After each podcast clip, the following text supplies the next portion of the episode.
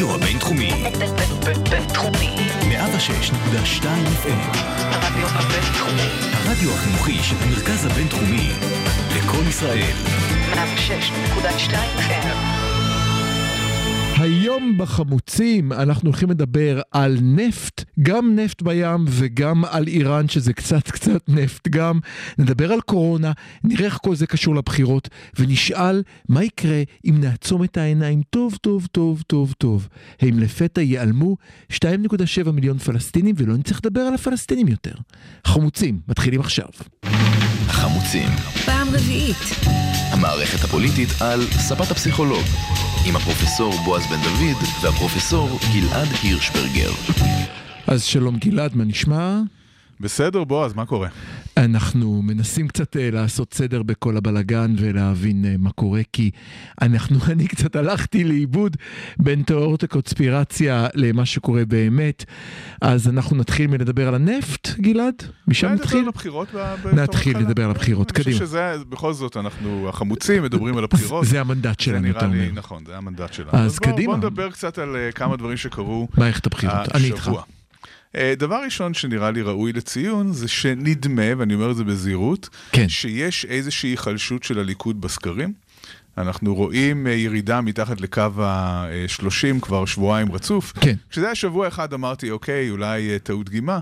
כשאנחנו רואים את זה כבר שבועיים רצוף, אז אולי יש כאן, אולי, אולי, יותר אולי. מזה, אתה גם אמרת, חכה חכה בועז, זה ירידה לצורך עלייה. אנחנו נראה, זה, זה קצת מעניין הירידה הזאת, זה כן. מאוד מעניין הירידה הזאת, בגלל שזה קורה בשעה שעם ישראל הולך ומתחסן, כן. אה, יותר ויותר דברים נפתחים. נכון. היה צפוי דווקא... ציפית אה, לתגובה, זאת אומרת נכון. עכשיו ניצ... ביבי צדק, עשינו את החיסון וכל הכבוד לביבי ויצאנו החוצה, אז בוא נודה לו בכך שנבחר נכון, פתק מחל. אז בינתיים אנחנו לא רואים את האפקט הזה, רואים אולי אה, מהמם. כיוון אה, אחר. אנחנו גם רואים אה, עוד דבר מאוד מעניין. באחד אוקיי. הסקרים האחרונים, הציבור נשאל, הנבדקים בסקר נשאלו, אה, את מי היית מעדיף אה, כראש ממשלה, את ביבי או לא ביבי? זאת אומרת, נתנו, זו הייתה שאלה דיכוטומית. זו הייתה שאלה יותר מזה, הייתה האם אתה מעוניין שנתניהו יהיה ראש נכון, ממשלה? האם אתה מעוניין בעצם שנתניהו- הם ניסחו את השאלה שנדמה לכולנו שהיא שאלת הבחירות, בלי שאומרים אותה בצורה אמיתית, כן. כי מסתתרים, ושאלו אותה בצורה ישירה. נכון. התוצאות אבל, מעניינות. אבל בניגוד לסקרים אחרים שבהם פשוט נותנים את כל המועמדים ושואלים אה, בעד מי אתה, ואז יוצא שנתניהו המועמד המועדף על פני כל כן. המועמדים האחרים. לחלוטין. כששואלים האם אתה רוצה או לא רוצה את נתניהו, מה שמסתבר שקורה זה שרוב הציבור לא רוצה את נתניהו. בתור בערך ראש 60 ממשלה. אחוז, נכון? כן, משהו כן, כזה. זה 50 ומשהו אחוזים, אני לא זוכר את המספר המדויק, כן, אבל אה, אחוזים אה, גבוהים, שכאן יש משהו מאוד מעניין. מאוד. יש לנו בעצם אה, מצב שבו רוב הציבור הישראלי אינו מעוניין בנתניהו כראש הממשלה. אבל אף אחד לא מוכן להסכים על אבל- מי יהיה המחליף שלו. אבל, לא רק זה, אבל, בסופו, אבל מצביעים למפלגות שבסופו של דבר מעלות את נתניהו לשלטון. זאת אומרת שיש אז כאן, תרחיב. המציאות הפוליטית הישראלית, או המערכת הפוליטית הישראלית היא כזו, שבסופו של דבר הציבור כמובן ברובו ימני, מזדהה כימין, מצביע למפלגות ימין. אוקיי. אז גם אם לא רוצים שנתניהו יהיה ראש ממשלה, בסופו של דבר מצביעים למפלגות הלוויין או למפלגות אחרות שמצטרפות לקואליציה עם הליכוד, ואנחנו מוצאים שוב ושוב את נתניהו כראש ממשלה. אז אני חייב להרחיב את מה שאמרת. סליחה, נדמה לי שנתניהו חש שמשהו לא קשור. הוא חש כבר הרבה זמן, ואני- מ-2015 הוא חש שמשהו לא קשור. לא, אני לא מסכים איתך. אני חושב שבבחירות שבהם הוא הרגיש שהוא מסיים חזק, ראינו אותו מתעורר ומגיע לאולפנים יום לפני הבחירות. אני חושב שכשנתניהו, אני לא אמרתי שמחר, לא אמר, אל תדאג, לא אמרתי שמחר יהיה שלום עולמי, קשת בשמיים, משיח לבן ינחת, ויש דווקא- מצב... דווקא מתאים לך, אני מתפלא עליך אבל לא, אני מפחד ממך, לכן לא אמרתי את זה. אני, אני- ואני יודע שהסיכוי שיש פיית שיניים הוא כמו הסיכוי שלא יהיה ראש ממשלה ששמו נתניהו, אבל רגע אחד, ובכל זאת, כי בלי תקווה אי אפשר. זה נדמה שנתניהו התעורר מאוד מוקדם. הוא מגיע לשני ראיונות טלוויזיה, שזה דבר שהוא לא עושה חודש לפני בחירות. נכון. והוא אה, הולך לראיון- אני מניח שהוא קצת מצטער על הרעיון עם אודי סגל. בוא נדבר על הרעיון השני והרעיון הראשון. אתה רוצה קצת לדבר על ההבדלים ביניהם? בוא שנייה נחזור לסקר, כי איך יש כמה בורח? דברים. לא, אנחנו צריכים אה, בכל זאת נחזור את לזה, הנושא אני הזה. לא לא אברח ממך, אבל קדימה, לך. אה, צריך לזכור דבר אחד לגבי הסקר הזה. הסקר הזה שואל אם רוצים את נתניהו או לא רוצים את נתניהו, אבל מה שהוא לא שואל זה את מי כן רוצים. וזאת אחת הבעיות. אחת הבעיות זה שאין מועמד אחר שהציבור מעדיף אותו על פני נתניהו, ויש הרבה מועמדים, כל מיני רסיסי מועמדים שמקבלים אה, אה, אחוזים אה, קטנים יחסית של תמיכה. ולכן שוב ושוב אנחנו מוצאים את נתניהו אה, כראש ממשלה, כי הוא בסופו של דבר מנהיג שזוכה לאחוזי התמיכה הגבוהים ביותר, למרות שרוב הציבור היה מעדיף לראות שם מישהו אחר. טוב, יש לי כאן שני דברים שאני חייב להמשיך בהם, ואנחנו אנחנו לא נברח מלדבר על הרעיונות, אבל יש לי כאן שני דברים. אחד הוא מדע, אז בואו נתחיל במדע.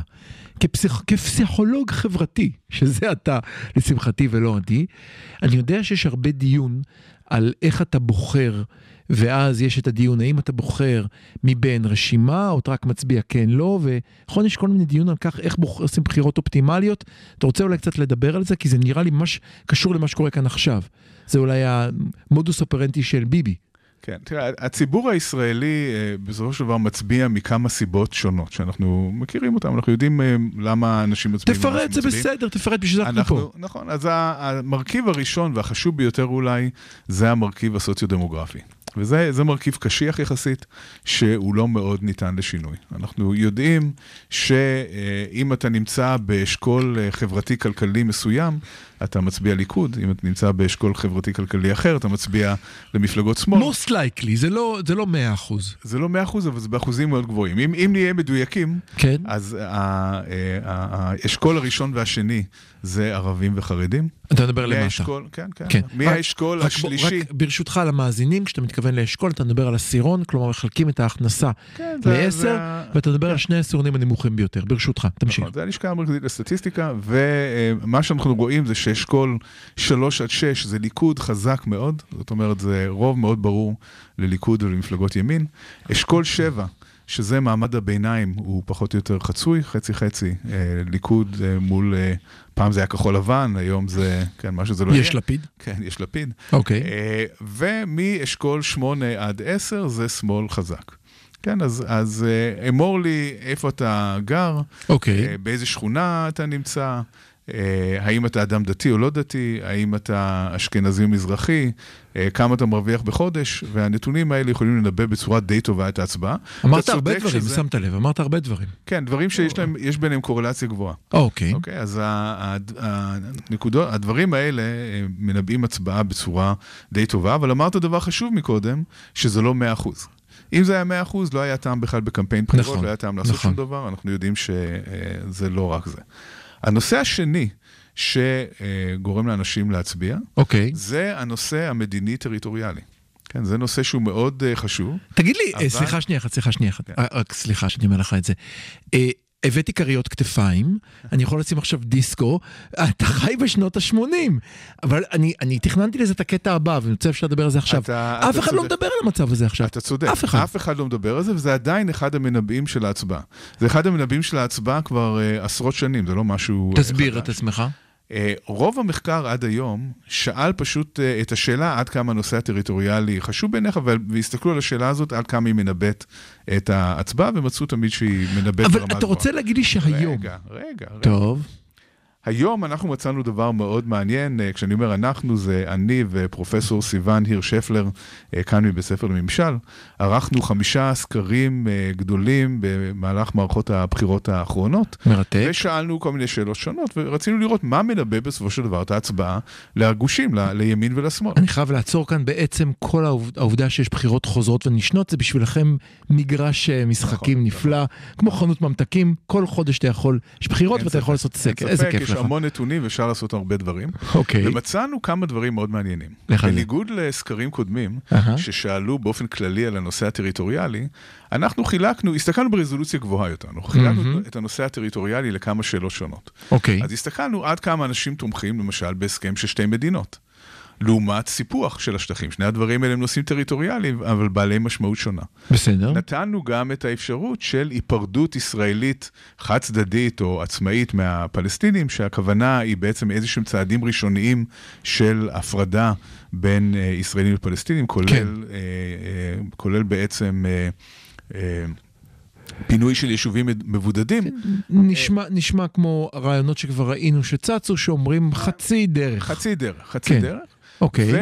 וסטטוס קוו, שזה אומר המשך המצב הקיים. מהמם. מה שמצאנו באופן מאוד מעניין, זה שעמדות לגבי סיפוח השטחים מהמם. אינן מנבאות את ההצבעה בבחירות, אינן מנבאות את ההצבעה לכנסת. או, הגענו למאה ה-21, תודה. אני חששתי. עכשיו, עכשיו, רק אה, כדי להבין אה, מה זה אומר, אחוז השונות שעמדות לגבי סיפוח מנבאות זה חצי אחוז, זאת אומרת, משהו זניח לחלוטין, למרות שב-2020 כל הקמפיין היה סביב כן. כן לספח, לא לספח. סליחה, אני רוצה להזכיר לך את טופז לוק ששלח הודעה לכולם שמחר בבוקר מכריזים על אני, הסיפוח. יש, לי עוד, יש לי עוד משהו מעניין לומר על זה. לך על זה? מה בעצם מבחין בין הצבעה לגוש הימין לגוש השמאל, אם סיפוח לא, לא במשחק?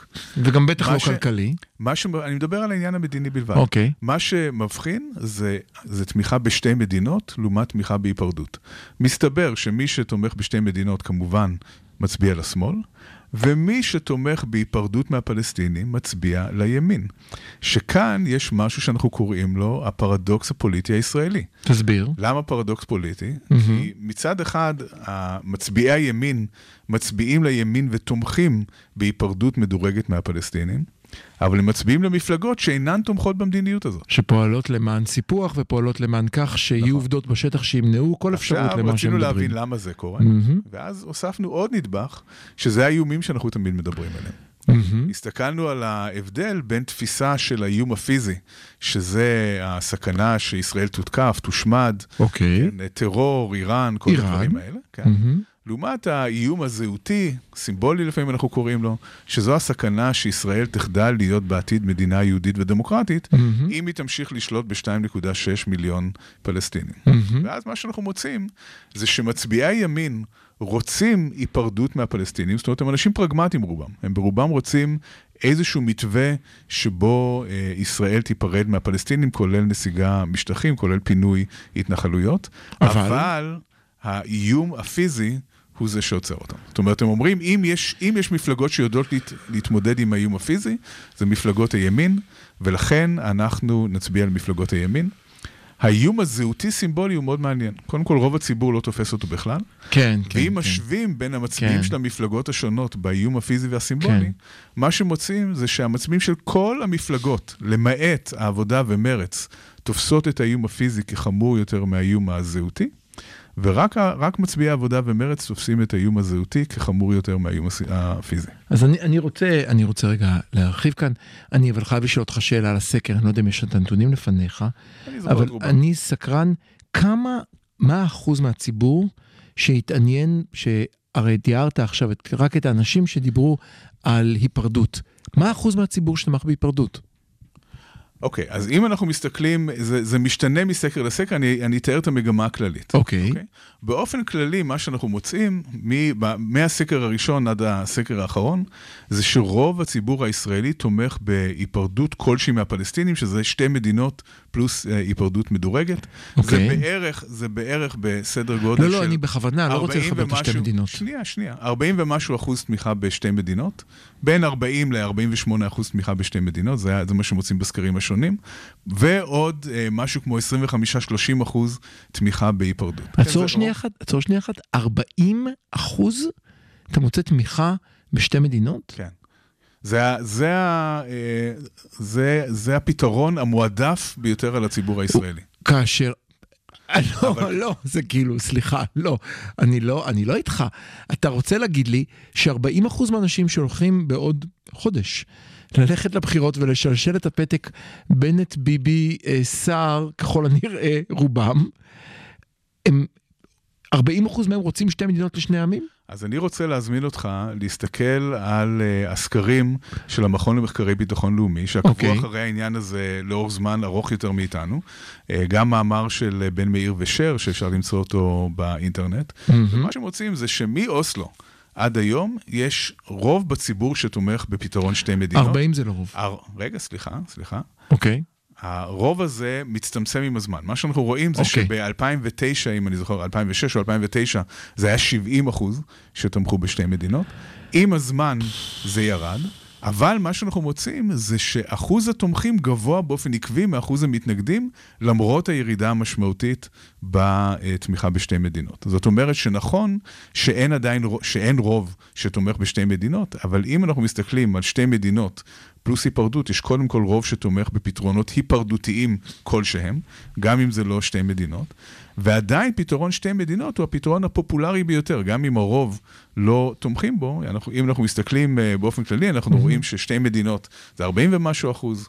אה, היפרדות זה עוד אה, בין 25 ל-30 אחוז. אה, סיפוח עלה בזמן, ה... בזמן שאנחנו בדקנו מ-16 אחוז עד 25 אחוז, וסטטוס קוו, שזה הכי מעניין במידה מסוימת, רק משהו כמו 10 אחוזים תומכים בהמשך הסטטוס קוו. אז אנחנו רואים דבר נורא מעניין, אף אחד לא רוצה שהמצב יימשך כמו שהוא, אבל בגלל שאף אחד לא מוכן, יודע מה? עצור, יש לי כאן מטאפורה נורא יפה. הרוב לא רוצה את ביבי, אבל לא מוצאים מי שיחליף אותו, אז נשארים עם ביבי. הרוב המוחץ לא רוצה את הסטטוס קוו, אבל לא מוצאים פתרון, אז מעדיפים לשמור על סטטוס קוו. נכון. נשמע כאילו הפרדוקס. בדיוק אותו דבר. כאן בדיוק הפרדוקס. זה לא פרדוקס, זה נשמע מאוד הגיוני. אם, עכשיו, אם כל פתרון הוא כואב וקשה, אז בוא נשאר על הספה, כן, זה ההיגיון של הפרדוקס, אבל הפרדוקס הוא שהציבור מקבל בסופו של דבר את מה שהוא לא רוצה. עדיף להישאר על הספה. אני, אנחנו, בשביל שלא נמשיך לדבר על פלסטינים, כי את מי זה מעניין, כמו שאנחנו רואים, אני רוצה לסיים בעוד נקודה אחת. אני חושב שדבר נורא קורה בבחירות האלה. כולם, בעצם רק שתי מפלגות מדברות על, על כל, על אותם 2.6, אני זכרתי 7, אבל בסדר. מיליון פלסטינים שנמצאים uh, ממזרח לגדר, אוקיי? ואני חושב שזה מאוד גרוע שרק שתיים מדברות, בגלל מה שהן אומרות. ואני יודע שאתה תאהב את זה, אז אני אומר את זה בשבילך, שתחבב אותי. יש מי המפלגות? יש לך את בן גביר וסמוטריץ', שבשביל שלא יתבעו אותי, אני לא אגיד שהם אומרים מוות לערבים, כי זה אסור לי לומר, אבל הפתרונות שלהם נאמרו כבר בעבר. בדרך כלל זה בא עם אגרוף צהוב. מצד שני יש לך את מרץ. הבעיה היא שכשאתה רואה את שתי האפשרויות האלה, אתה לא יכול להגיע לציבור הרחב. מרץ עושה את שלה, ובן גביר עושה את שלו. מרץ מאתגרת את המרכז משמאל, ובן גביר מאתגר את המרכז מימין, זה תפקיד של מפלגות קיצון, וזה בסדר גמור, לא שחלילה אני תומך כאן בעמדת בן גביר, אבל זה העניין. אין לך אף אחד מאלה שהם מוברס במרכז, שבא ואומר משהו. ואז אומר לעצמו הבוחר, אם אלף שתי אפשרויות, ואני כל כך מפחד מהאיראנים, כבר עדיף בן גביר. טוב, אנחנו לא רואים שאנשים אומרים שעדיף בן גביר, אבל אתה צודק לגבי זה שכל המרכז של המפה הפוליטית, או כל, מעבר לשתי הקצוות האלה, אנחנו לא רואים uh, באמת התייחסות לנושא, התייחסות לנושא המדיני, וזה חמור מאוד. אני יכול uh, להגיד לך שהייתה לי שיחה מאוד מעניינת לפני כמה שנים עם פרופסור ארנון סופר, okay. אוקיי. שהוא דמוגרף ידוע מאוניברסיטת חיפה, mm-hmm.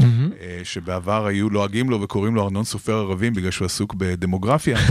אה, והוא אמר שהיו לו שיחות ארוכות מאוד עם אה, ביבי, שבהם ברור מאוד שביבי מבין את הבעיה. הוא מבין שאי אפשר להמשיך לשלוט ב-2.6 או 7, זה לא כל כך חשוב, נכון. מיליון אה, פלסטינים לאורך זמן, בלי לתת להם אזרחות, ועם שימור המדינה כמדינה יהודית ודמוקרטית, אבל למרבה הצער, הוא... כרגע השיקולים שלו הם שיקולים פוליטיים של הימין הקיצוני, ולכן הוא לא מתייחס לעניין הזה. אז בקיצור, אני חושב שהמסקנה שלנו מהסיפור, אם פספסתם מאזינים, כמו שתינוק לומד את object permanence, אה, עקיבות האובייקט, לא יודע איך אומרים את זה בעברית, גם אם נעצום עיניים ממש ממש חזק, הם לא ייעלמו.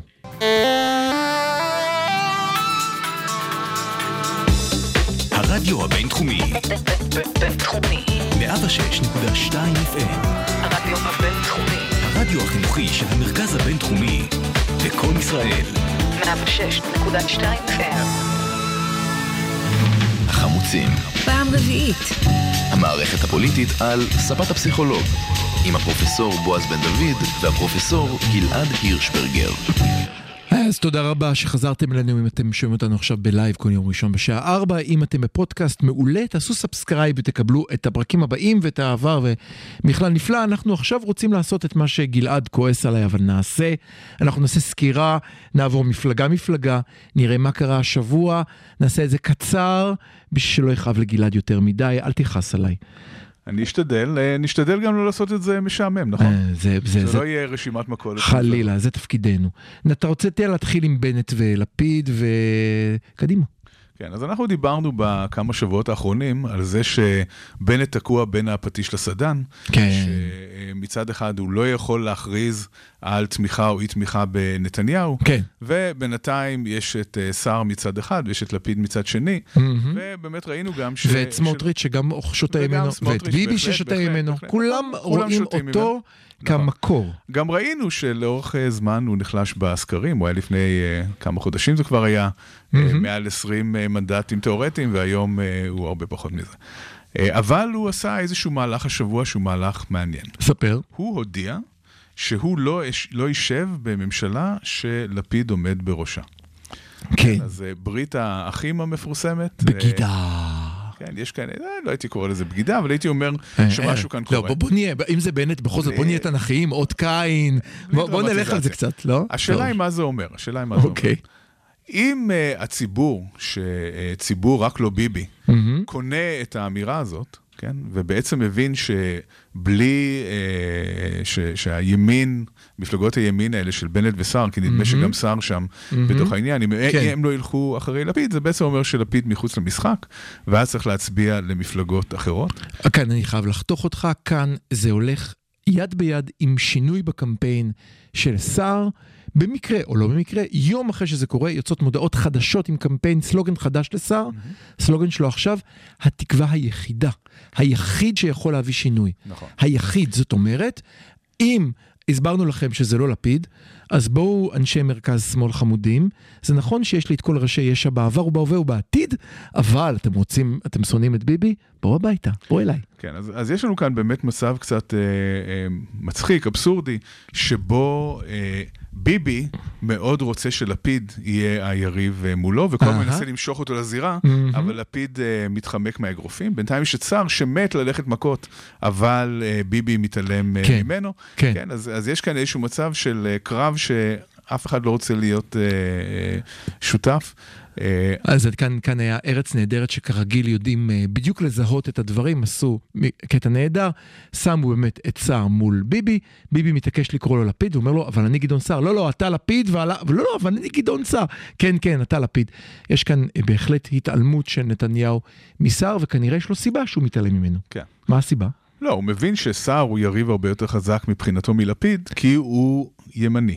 כן, הוא, יש, הרבה יותר קשה לביבי להת, להתמודד עם מועמד שהוא ימין, אידיאולוגי. אה, גם אה, אחד הדברים ששמנו לב אליהם עכשיו בנסיעה אה, בדרך לרדיו, זה האות של המפלגה של סער, ת', כן. שישר לקחה אותי אחורה לשנות ה-80, לתחייה. כן. זאת אומרת לא, חשוב, שסער חשוב כאן... כאן לומר, מה שאמרת זה שת' שימשה פעם את, נו- את מפלגת התחייה כן. אה, כפתק שלה בבחירות, ומפלגת התחייה, למי שלא זוכר, הייתה מפלגת ימין אידיאולוגי מאוד מאוד, מצד אחד אה, אידיאולוגיה נקייה, נאמר את זה, מצד שני מאוד מאוד מאוד ימין. עמוק. כן, וסער היה יושב ראש נוער התחייה. כן, אז, זה- אז אה, זה לא במקרה... סרצ'נסקי, אבל כן. סרצ'נסקי. נכון. כן. אה, אז, אה, אז יש, אז עם סער הרבה יותר קשה להתמודד. כי סער הוא ימין, מאוד קשה להגיד, הוא שמאלן, כמו שביבי אוהב להגיד על אחרים. מהמם. לפיד הוא ממש אה, מתנה בשבילו מהבחינה הזאת, כן? הוא כן. הרבה יותר קל להגדיר אותו בתור כל מה שרוצים, בגלל שלפיד מתקשה גם להגדיר את עצמו, ובאמת נמצא יותר מ- לשמאלו של נתניהו. אז בוא, בוא נעבור רגע לדקה אחת ללפיד. לפיד, אה, אני, אני לא יודע, אני, אני, כאן, אני כאן מתלבט. מצד אחד זה נדמה שלפיד יש לו קו מאוד עקבי. הקו המאוד עקבי שלו זה, אני עוד לא התחלתי, חכו חכו, תכף זה יבוא. בינתיים אני לא אומר כלום, אני ג'נטלמן לכולם מכל הכיוונים. אה, הוא, היום, היום היה ציוץ ראשון שלו שנדמה היה סוטה מהקו של אהבה היא החומר החזק ביותר ביקום. עשיתי עכשיו את תנועת היד, קשה היה לפספס. הוא בא ויצא נגד אלימות המשטרה בהפגנה. כן. בהפגנה, אנחנו מדברים כמובן על הפגנה שבה ערבים, רחמנא ליצלן, הפגינו נגד אלימות במגזר הערבי ונגד אוזלת ידה של המשטרה.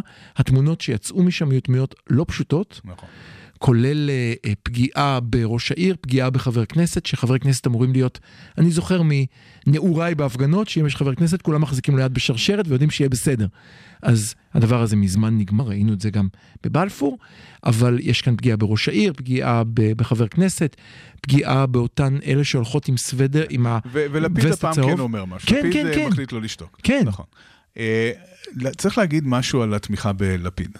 כן. אז, אז קודם כל, לפיד מדי פעם כן אומר דברים שיש להם איזשהו טון ערכי, כן? הוא משתדל לא לדבר יותר מדי, והוא קצת מזכיר את האמירה המפורסמת של שרון, שאף פוליטיקאי לא יתחרט על רעיון שהוא לא נתן. אנחנו אומרים אותו פה פעם בשבוע, אבל קדימה. אבל מה שמשחק לידי לפיד, כן. זאת עבודה ארוכת שנים. זאת אומרת, בסופו של דבר, לפיד מרוויח ממשהו שהוא הצליח לבנות במשך שנים, וזה אמינות. אולי אנחנו מזה. לא מבינים, יותר שנייה, מזה. שנייה, שנייה, טוב. אולי אנחנו לא מבינים לגמרי מה הוא רוצה. אולי הוא לא אומר מהם העמדות שלו בכל נושא. אולי יש משהו, כן, אולי. יש- אולי יש משהו קצת אה, כזה... שון סי גרדנר. כן, יש, יש, יש משהו אה, מעורפל ולא כך ברור במפלגה הזאת, אה, אבל יש דבר אחד מאוד ברור. אם לפיד אומר שהוא לא יישב עם נתניהו, הוא לא יישב עם נתניהו. אם לפיד מבטיח למצביעים שלו משהו, הוא כנראה עומד בזה. לפיד גם לאורך השנים עושה עוד משהו שהוא הוא קצת שנוי במחלוקת, אבל אפשר להעריך את זה. נו. כל אדם שדבק בו איזשהו רבב, לפיד מסלק אותו ומתרחק ממנו. זאת אומרת, מהמם. לפיד רוצה מפלגה נקייה. הוא לא מוכן שיהיו בה מושחתים, הוא לא מוכן שיהיו בה אנשים שיש איזשהו צל אה, מעל ראשם, וכל מי ש... כל מי ש... כל מי שהיה איתו איזושהי בעיה, לפיד התרחק ממנו, גם כאלה שהיו חברים קרובים שלו. אחד האנשים שנעלבו מלפיד אה, מאוד הוא אהוד אולמרט, שהיה כן. ממש אה, חבר כן, משפחה. כן, כן, כן. אבל ברגע שאולמרט כן. נחשד בפלילים, לפיד חתך. טוב, יש עכשיו, אני לא ניכנס לזה, ויש עכשיו עניין עם ראש עיריית דימונה, שהיה עליו תחקיר וכאלה, לא ניכנס לזה עכשיו, היה הרי נראה עניין שנחשד. כן. אנחנו נראה, אה, אבל אני חושב שיש עוד משהו אחד שעושה לפיד, שהוא מאוד מעניין אותי. מצד אחד, זה נדמה שכל מי שיש לו כנפיים, אה, בעצמו נוטש את הקן. זה מה שראינו עכשיו. נכון, שני אנשים שהיו להם כנפיים, עצבו את הקן ונפלו מיד למטה, כי התברר שבלי של... שאין להם כנפיים. ולפיד היה ג'נטלמן אליהם כל הזמן, ייאמר לזכותו בצורה מאוד מרשימה. אז או שקשה להיות איתו בקן אם יש לך כנפיים, או שהוא מעריך היטב למי יש ולמי אין כנפיים, ואין לו בעיה שמי שאין לו יצא לו מהקן. נקודה שנייה, להבדיל מזה, זה נדמה שבמשך שנים הוא בנה מנגנון מדהים. ואני חייב לומר כאן משהו, בשלוש מערכות הבחירות הקודמות, שהיו בחודשיים האחרונים לדעתי, עמדתי מחוץ לקלפי, תמיד היו שם פעילי יש עתיד, והם היו האלה שהגיעו מהבית עם הילדים והשכנה והסבתא, ועמדו שם מהבוקר עד הערב, מתוך תמיכה מלאה באיש ובמפלגה, ולא היו שכירים ולא היו כאלה שעבדו לפי שעה. יש לו המון אנשים שהולכים אחריו, נכון. והמנגנון משומן, וזה לפיד- מרשים. אצל לפיד יש שני דברים. יש גם את המנגנון הזה, ויש שם גם תופעה מרתקת של משמעת מסר כבר הרבה מאוד שנים. שהמסר זאת הוא? מה המסר? המסר הוא לא להגיד דברים לא שהם, לא להגיד בקו, כלום. שהם לא בקו של המפלגה. תחשוב שהיו שם אנשים כמו עופר שלח, כן. עיתונאים, שהדבר הכי טבעי בשבילם זה להתבטא ולפרש כן, ולהסביר כן, ולהביע כן, את דעתם, כן. והם ישבו בשקט במשך שנים רבות. אולי בגלל זה בסופו של דבר הוא היה, כן, הוא נאלץ. אה, לעזוב. אבל אה, יש שם משמעת מסר פשוט אה, מדהימה, זה, זה לא, לא ברור איך הוא מצליח לייצר את זה. אנחנו נמשיך עוד קצת לעבור, אני רוצה לדבר על סמוטריץ'.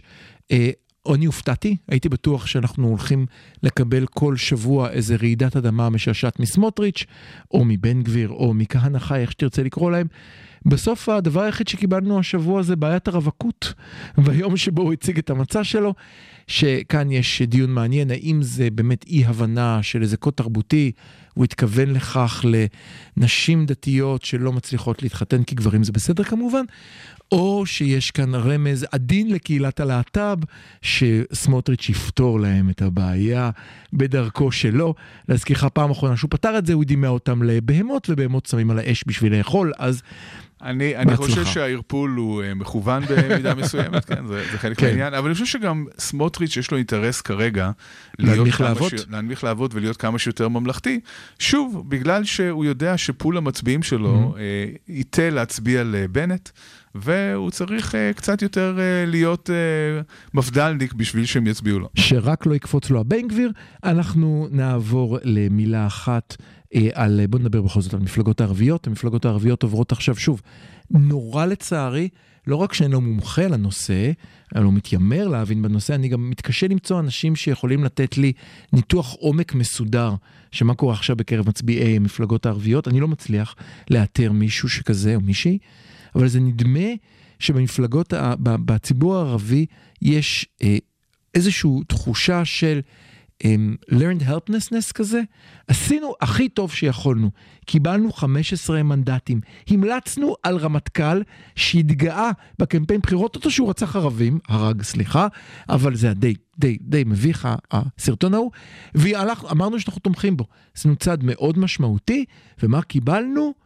כלום. כן. אז עכשיו יש כזה, אוקיי, אז אם ככה, אז לא נצביע. זה אגב אחת ההצלחות המדהימות של אה, ביבי. אם, אם צריך לציין איזושהי הצלחה של אה, נתניהו בקמפיין הזה, מהמם. אז באמת אה, פירוק הרשימה המשותפת וההפרדה של רע"מ מכל המפלגות מהרשימה. וזה עוד לא נכנסנו בכלל לרע"מ, שכאן- רע"מ זה שכאן בכלל קרו, שיחוק. קרו שני דברים כאן, יש כאן שני דברים, קודם כל זה, זה הפירוק של הרשימה המשותפת. מהמם. דבר שני, זה להכניס איזשהו רעיון חדש, שגם 15 מנדטים של רשימה משותפת לא יכולים באמת לשנות את המציאות עבור אה, אזרחי ישראל הערבים, אבל אם מפלגה ערבית תשתף פעולה עם הליכוד, כמובן שהליכוד כן יכול לשנות את מצבם של ערביי ישראל, והתפיסת העול... התפיסה הזאת, השינוי פרדיגמה הזה הוא מאוד אה, משמעותי, ואנחנו נראה איך זה יתפתח בעתיד. אנחנו עוד אבל נראה... יש כאן עוד כן, משהו, יש כאן עוד. משהו. אה, בבחירות האחרונות, אחוזי הצבעה בקרב הציבור הערבי היו גבוהים מאוד. אה, גבוהים יותר. 62, לא? 60 ומשהו אחוזים. אוקיי. אה, אנחנו נראה מה יקרה בבחירות האלה. אני מהמר שאנחנו נראה צניחה מאוד משמעותית. לא, לא רק אתה. מהמר, זה, זה בעצם ה, הדבר הנפוץ ביותר שהצלחתי למצוא בכל סקר שבו כן פרסמו את הנושא הזה, זה עמד על 55% בכל מה שהצלחתי לראות, שזה אה, נמוך וזה גם כמובן, זה לא כל כך נמוך, אני, אני חושב שזה ירד יותר. אתה חושב שזה ירד אם יותר. מסתכלים על ההצבעה ההיסטורית של הערבים אזרחי ישראל, מהמם. 55 אחוזים זה עדיין אחוזים זה. עדיין מרשים, אתה אומר. טוב, אנחנו גם נראה כמובן עד כמה קולות הם י- יהלכו למפלגות הציוניות, יש לומר. אני לא יודע אם אתה זוכר, אבל פעם היה מנדט ערבי קבוע אצל ש"ס. אתה זוכר את כן. התקופה הזאת? כן, אתה יודע יא- למה זה קרה. ברור, כי הם היו במשרד הפנים, נכון. וידעו לתת. הטבות לאנשים ש"ס הנכונים. control. כן, זה היה מאוד מעניין. ואם דיברת על ש"ס control, חייבים לעבור אל ליברמן. הקמפיין שלו אחיד, פשוט, ברור, לא זז מהמסר. מסר אחד פשוט קטן, חרדים זה פויה. זהו, פשוט, אין לו, לא זז ממנו, לא מדבר, כל פעם שמפתים אותו, דבר ימין ושמאל, הוא אומר, אני, אין לי בעיה, אני מוכן עם כולם, רק בלי החרדים. זה לא נראה שזה עובד לו בסקרים בינתיים, למרות שכולם חוזים שהוא יהיה הצלחה, הפתעת הבחירות, בין מפלגת הגמלאים כזאתי. כן. לא יודע. נכון, אז קודם כל אנחנו רואים שזה הקמפיין שלו, ואנחנו לא רואים איזושהי תזוזה משמעותית בסקרים אצל אה, ליברמן, אה, וזה מעלה כל מיני שאלות לגבי אה, באמת אה, הקמפיין הנגטיבי הזה נגד החרדים. אנחנו דיברנו לפני כמה שבועות כאן על האם הציבור החילוני או האם הציבור הישראלי שונא חרדים. אתה טענת קצת יותר שכן, ואני חושב שלא. אני חושב שיש כעס מוצדק על ההתנהלות של, אה, של החרדים, של, ה, של מנהיגי העדה החרדית, אבל אין ממש שנאה כלפי החרדים עצמם. אולי בקרב חלק מהציבור כמובן יש, אבל, אבל אני- רוב הציבור הישראלי, אני לא חושב שמרגיש אה, רגשות של שנאה. אני חושב שאתה, לשם שינוי, לראשונה, פעם שנייה בפודקאסט, אני הפסימי ואתה אופטימי, זה נורא כיף להיות הפסימי סוף סוף. חושב, אני חושב שאנשים אה, רואים שטיסל ויש להם... אה, אתה יכול לראות, אתה יכול לראות, אתה יכול לאהוב מוזיקת ראפ ולהצביע לטראמפ. סליחה, זה זה נכון. לא מפריע אחד לשני, ואנחנו ראינו את זה בארצות הברית, שיש אותו דבר קורה כאן. אני חושב שיש יותר מזה. אני חושב שיש גם זהות בין המחלה אה, אל החרדים, ואז אם אתה מזהה מחלה עם חרדים, זה גורם ליחס מיוחד אליהם, ובגלל זה נתניהו בחר... נכון, אם זה היה נכון, היינו צריכים לראות הצבעה, או או גל מאוד חזק של הצבעה חכה. נגד חרדים. חכה, אנחנו נראה את הבחירות, אני עוד לא הגענו לקו הסיום, ועדיין, אתה יודע, וכשכל שבוע יש לך תמונות, כאשר אנחנו בעוצר, אתמול יש תמונות המוניות של, של חגיגות באולם סגור בלי מסכות, זה הרי יוצא שוב ושוב, ובצד השני אני רוצה להגיד, ובאותו זמן יש גם חגיגות בתל אביב אה, של אה, כל מיני מסיבות רחוב וכולי. המש- אפילו המשטרה אמרה שמותר לחגוג בחוץ, תוך ריחוק ועם מסכה. לא אבל אנחנו ראינו את התמונה. אני, אני ראיתי את התמונות אני גם, אגב לא וגם... מאשים אף אחד, אני חושב שאחרי שנה של אה, קורונה, אה, אנשים כבר לא יכולים יותר. אני חושב חייבים שגם, לצאת לא, החוצה בוא, ו- זה גם היה, כאילו אם, זה, זה, כמו, זה כמו סיפור הבתי כנסת. אתה לא יכול למנוע מאנשים ללכת לבתי כנסת, אתה יכול לבנות להם פרגולות בחוץ, שיתפללו בחוץ. אתה לא יכול אחרי שנה להמשיך לעשות את זה, אתה יכול להגיד אין בעיה, זה מתחם של עיריית תל אביב, כניסה חינם, כל מי שמציג דרכון ירוק. ואז אתה מייצר ש- אירוע. אני מקווה שזה מה שיהיה בעתיד. אבל כרגע, במיוחד צעירים, חייבים להשתחרר, לא יכולים להיות בבית יותר. תחלואה, אנחנו לא יכולים לרדת מהמושג הזה, אני חושב שהסיבה שנתניהו בחר היטב במילה וכל התחלואה הזאת כשהוא התייחס על הסקול מי שהוא לא נתניהו, הייתה בחירה משמעותית ומיוחדת. אני חושב שהמטרה שלו הייתה לייצר זהות נכון. בין המחלה לגמרי. לבין, זאת אומרת, אנחנו כבר לא חמוצים, צריכים לקרוא לתוכנית שלנו התחלואה. אולי בהמשך.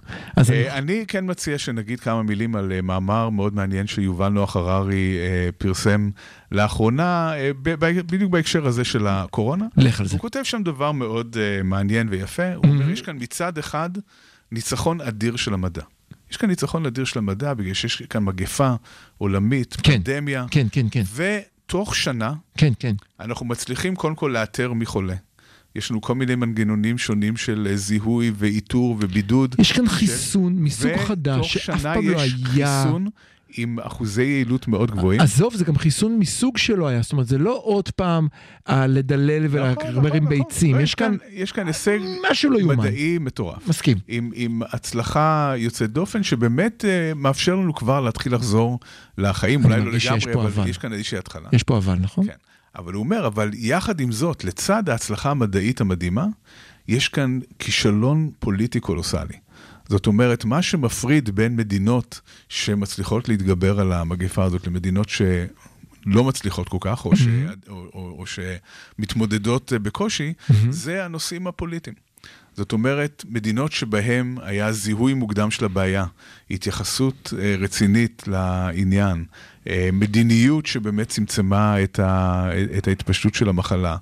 אה, במדינות האלה החיים נראים הרבה יותר נורמליים והרבה יותר טובים, אוקיי. מאשר במדינות שבהן היה, או, ש, או שהיה זיהוי מאוחר, כמו בארצות הברית. כן, מהמם. ארצות הברית היא, היא דוגמה למדינה שבה הנשיא התייחס בזלזול בהתחלה לעניין. יותר מזה. גם בריטניה היא עוד, היא עוד מדינה... אבל ארה"ב היא אחד הנתונים הכי מעניינים, ממליץ לכולם לחפש, מראים את ההבדל שיש בחולים חדשים וחולים קשים פר יום, לפני שהוא נכנס לתפקיד הנשיא החדש ואחרי, ורואים איך דבר כל כך לכאורה קטן, משפיע על, על אה, מאות אלפי אנשים. בישראל מצד אחד היה זיהוי, זיהוי מוקדם והתייחסות רצינית, אולי מדי אפילו. הסגר הראשון היה מצוין. כן, לא, גם היה איזושהי היסטריה אפילו באוויר אה, סביב הסגר הראשון. מהמם. אה, אבל אה, ישראל כמו ישראל התנהלה בצורה, בצורה כאוטית מהמם. בהתחלה, מהמם. והמון המון שיקולים פוליטיים זרים נכנסו לתוך כל הניהול של המגפה, החל מטיסות לדובאי וכלה בטיסות מיוחדות של חרדים ולא של אחרים. מה שכמובן גורם לזה שאנחנו סובלים יותר ממה שצריך.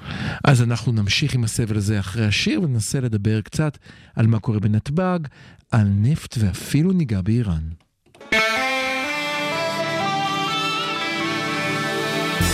הרדיו הבינתחומי, בינתחומי. 106.2 FM, הרדיו הבינתחומי. הרדיו החינוכי של המרכז הבינתחומי, לקום ישראל, 106.2 FM. החמוצים, פעם רביעית. המערכת הפוליטית על ספת הפסיכולוג, עם הפרופסור בועז בן דוד והפרופסור גלעד הירשברגר. אז תודה שחזרתם אלינו, אנחנו בחלק האחרון שלנו, אה, ואני רוצה להתחיל בבועז עצבני על הבוקר, סליחה, אבל אני, אני משתגע מהנושא אפשר הזה. לעצור אותך לרגע ו- ולהתחיל אוי. מידיעה אופטימית? אה, אה, ונעבור לידיעה אופטימית, אני את החברים. של נטשה, נו, קדימה, כן, תהיה אופטימי. אז בזמן שהייתה לנו הפסקה, הסתכלתי על החדשות ושמחתי מאוד לראות. ששנת הלימודים מתארכת, ככה כנראה יודיע נתניהו בקרוב. אז עכשיו, עכשיו אתה יכול להמשיך. הרסת לי את העצבים. אני עכשיו משועשע מהבדיחה הזאת שנקראת שנת הלימודים. אני, אני אבא לשתי ילדות למי שפספס. אני, אני עצבני אה, מהרבה דברים, אבל אני חשבתי שאני חי במדינה דמוקרטית, ואחד הדברים המשמעותיים שיש לנו זה באמת האפשרות לבדוק. לראות, לתת לעיתונאים לנבור, לעשות משהו משמעותי. נתנו לי איפול של 30 שנה על כל מה שקורה בקורונה, שזה בלתי נתפס, ואם אין מה להסתיר, מה אתם מסתירים? אתם יודעים מה, תסתירו לחודש, לחצי שנה, 30 שנה זה באמת נקבור את זה לנצח.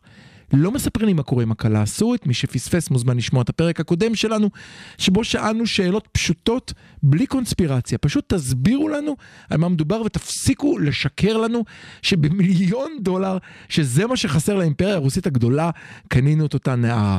שלוש, יש את הסיפור הבאמת נורא של הזיהום הגדול ביותר שהיה בישראל, בחופי ישראל. מה קורה שם? מה העניינים? תנו לי מידע, ספרו לי, הסבירו לי איך זה ייתכן, מי עשה את זה. איפול בהתחלה על האונייה, ואז העיתונאים עוקפים את האיפול. מה זה השטויות האלה? אני, אני, אני פשוט לא מסוגל אני, אני להבין את חייב זה. לעצור אותך כאן ולשאול אותך שאלה מאוד פשוטה. נו, בסדר, למה, שאל. למה צריך לספר לך את כל זה? כאילו, מי, מי, סליחה, אבל מי אתה שאתה צריך לדעת את כל האינפורמציה הזאת? מספ... ששולחים איזה סוכן לאיראן, גם מתייעצים איתך? אני חושב ש- שזה בדיוק ההבדל. אוקיי, יש, אז תסביר, מה ההבדל? אני חושב, בעיניי, אני חושב שלגיטימי בצורה מסוימת שבתוך דמוקרטיה אנחנו נגיד, אנחנו גוזרים את החופש שלנו בדברים מסוימים. זאת אומרת, למשל, אני מבין שאם עכשיו שולחים סוכן לאיראן, לא מדווחים לי על זה. אני מבין את ההיגיון שעומד מאחורי זה, אנחנו, שמחים שאתה מבין את זה, אבל מקווה, איפה, ואני איפה מקווה שמים את שיש? ועדה. אני מקווה שיש ועדה שמחליטה על הקו הזה, והוועדה היא בלתי תלויה, ולא רק קשורה לפוליטיקאי זה או אחר, אלא גם ברגע שיש שוקלת את ועדה, כולם הביטחון שלי.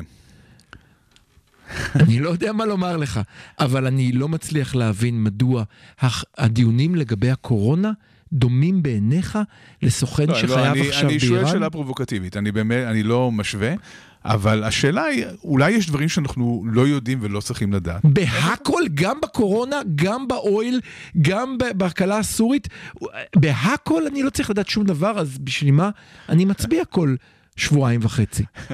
שאלה מאוד טובה. אה, יש לי עוד שאלה. האם בכלל אפשר להסתיר מידע במאה ה-21? זאת אומרת, אמרתי מקודם שברגע שיש ועדה, אז כולם יודעים, כי ברור שהאינפורמציה היום אה, מתפשטת מאוד מהר, וברגע שיש יש יותר משני שותפי סוד, אז אה, כבר סביר להניח שהמידע הזה ידלוף בצורה כזו או אחרת. מה הטעם בכלל בצ... בצנזורה במאה ה-21? אני אסביר, אני חושב שהכוח של... בוא נדבר למשל, בוא, בוא נשאר בקלה הסורית, אוקיי? אז יש עכשיו אה, אה, מידעים שרצים בתקשורת שבאים ואומרים שהיא נכדתו של רב זה או רב אחר. שלא בטוח שזה כן. נכון בכלל. בדיוק. לא בטוח שזה נכון. אבל אז, אם אין... זה בדיוק אותו סיפור של חוסר האמון של הציבור בחיסונים. לצערי, ויש אחוזים רבים באוכלוסייה, בעיקר הצעירה, שלא מאמינים ולא מתחסנים. אם אתה לא סומך על המדינה, שאת אומרת לך שעכשיו 24 מעלות בחוץ, למה שתאמין להם שבחיסון קורונה אין צ'יפ של 5G של ביל קלינטון? נכון, ודרך אגב, אה, במחקר, סליחה. אה, במחקר מאוד אה, גדול ומקיף שאני שותף לו ברחבי העולם, אחד המשתנים החשובים ביותר שמנבאים את ההצלחה של מדינות להשתלט על הקורונה, זה אמון הציבור. משתנה מאוד מאוד פשוט. זאת אומרת, במקומות שבהם הציבור מאמין למערכת, מאמין ל, ל, ל, למ- למנהיגים, במקומות כאלה אנחנו רואים שיש השתלטות יותר טובה על המגפה. וזה מיד מביא אותי לנקודה הבאה שלי. מי ניצב היום בחזית המאבק של לבוא להסביר לאנשים מה מדובר בחיסון, מדוע הוא לא מסוכן, מהם תופעות הלוואי, ההישג לא המדעי. רק, זה לא רק מי החיסון, ניצב? גם כתם הנפט הזה. אבל שוב, זה עיקר החברה, אבל זה עוד פעם מקום, זה אותו דבר. החברה האזרחית הישראלית ניצבת בחזית המאבק. מדעת שהוא ארגון מדהים, כל הכבוד לו, תרמו לו ותמכו בו, הנה אמרתי, בא ונותן את העובדות וגם מפיק חששות. כאשר פנו אליו ואמרו לי, סליחה, אנחנו חוששים שהחיסון עושה א' ב', אני לא אחזור לקונספירציה. בחמש דקות של גיגול קיבלתי דוח שלהם של מדעת, שמסביר מדוע זה לא נכון, מפיס את הדעת, נותן מידע מדהים, לא ממשרד הבריאות חלילה. ומי ניצב בראש לשלוח אנשים לדבר ברדיו מול כל מפיצי הקונספירציה? מדעת, ולא חלילה משרד הבריאות. אותו דבר, מי מנקה את החופים? אזרחי ישראל מנקים את החופים, ולא חלילה השרה הנכבדת שלוקחת כסף ואומרת להפך, זה אפילו טוב לה לבחירות. תני עבודה למובטלים, תשלחי אותם לנקות את החופים. אין שום דבר שקורה פה בלי חברה אזרחית. לא, לא עולה על דעתה שזה קשור לתחום של המשרד של הסיפור הזה. אה, ובינתיים אנחנו לא רואים, אנחנו לא רואים שום פעילות של אה, המשרד. כלום, זה לא יאומן. לא, זה באמת לא יאומן. גם, גם מדברים על זה שיש עוד אה, כתם אה, נפט או משהו כזה במרחק של 150 קילומטר מהחוף. אה, לא, לא, לא, לא שמעתי שמישהו אה, מתייחס לזה או שיש איזושהי מדיניות לגבי אבל. זאת בדיוק הבעיה. לו מדינת ישראל הייתה אומרת, אנחנו יודעים איזו אונייה עשתה את זה, אתם יודעים מה? יש גם בעיה דיפלומטית, ולכן אני לא יכול להמשיך עם זה הלאה, אבל אני אומר לכם, אני, טוב, נניח והשרה הייתה אמיתית, הייתה בועטת ומצהירה מסבירה, אנחנו מטפלים בזה, מעורב בזה אינטרפול, whatever, אל תדאגו, מי שעשה את זה ישלם את המחיר, בינתיים אנחנו קוראים לציבור לא להתקרב לחופים, לא, לא, לא, זה היה סבבה. אז הקונספירציה שהעלית עכשיו, לא הייתי דואג, אבל בגלל שאני כבר לא יכול לסמוך שום דבר שהמדינה שלי אומרת לי, המדינה שלי, והרשתות בצבא שלה, מלאות- משלם לה מיסים, אז אני סומך על כל מלאות בתיאוריות קונספירציה. קונספירציה בוודאי. לגבי הנפט הזה. אנחנו לא יודעים כמובן מה נכון ומה לא נכון, אבל מה שזה עושה זה מעלה את מפלס החרדה של הציבור אה, ואת אה, חוסר הוודאות, ואלה דברים שהם כמובן אה, לא טובים לנו, אבל אולי כן טובים לפני למי הם הבחירות. טובים? זהו. כן, הם טובים לפני הבחירות. למה הם טובים לביבי? אה, ברור לי שזה מה שרציתי לומר, נכון? זה לא, היה כאילו למה הם עמד... טובים? למה? קודם כל אנחנו לא רוצים לדבר, או מפלגת השלטון לא רוצה לדבר על אה, פשלות, או לשים את הזרקור על אה, פשלות לפני הבחירות. וכאן מדובר במשהו שהוא פשלה. ודבר שני, אחד הדברים שתמיד משחקים לידי נתניהו זה התחושה שבמצבי חירום אין ברירה צריך נתניהו. כן, זה, יש כמעט אקסיומה, אה, יש קונסנזוס ציבורי לגבי העניין הזה. עדיין לא אחרי כל אותו. מה שהוא עשה?